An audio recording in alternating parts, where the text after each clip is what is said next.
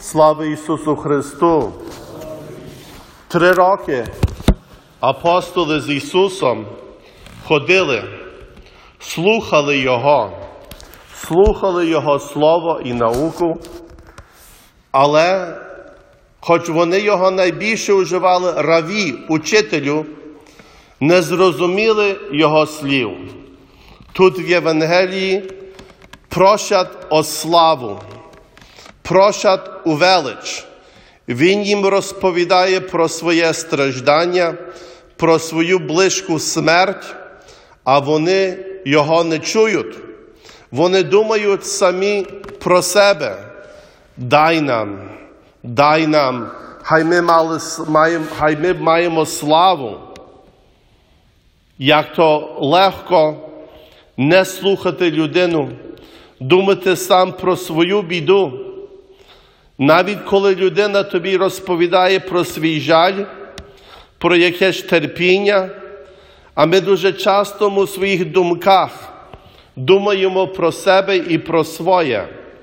Треба постити від свого егоїзму, треба постити, щоб зрозуміти, що людина часом хоче виговорити, висказати свій жаль. І дуже часто ми повинні сказати собі, ось є наука, ось є нагода для мене бути справді християнин. Хоч я маю своє терпіння, хоч я маю своє переживання, я буду мовчати про своє, а буду слухати, що мені ця людина, моя сестра, мій брат у Христі говорить про своє страждання, про свої муки.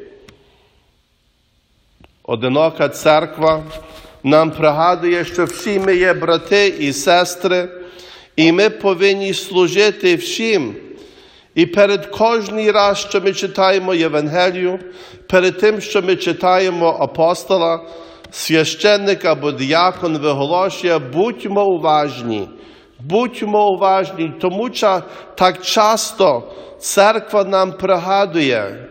Може, треба сказати собі, як хтось тобі говорить, я повинен бути уважним. Я повинен тепер слухати. Я повинен думати тепер про ту людину, яка переді мною стоїть, яка потребує моєї уваги. Дай Боже, щоб під час того Великого посту відкрилися наші вуха, відкрилися наші вуха до ближнього, щоб справді ми не лише слухали звуки, але відчули, що то душа до мене промовляє. Будьмо уважні, є слова, які ми повинні кожного разу говорити, коли людина до нас приступить і хоче до нас промовляти. Бо в їх слів ми можемо пізнати людину і пізнати Христа.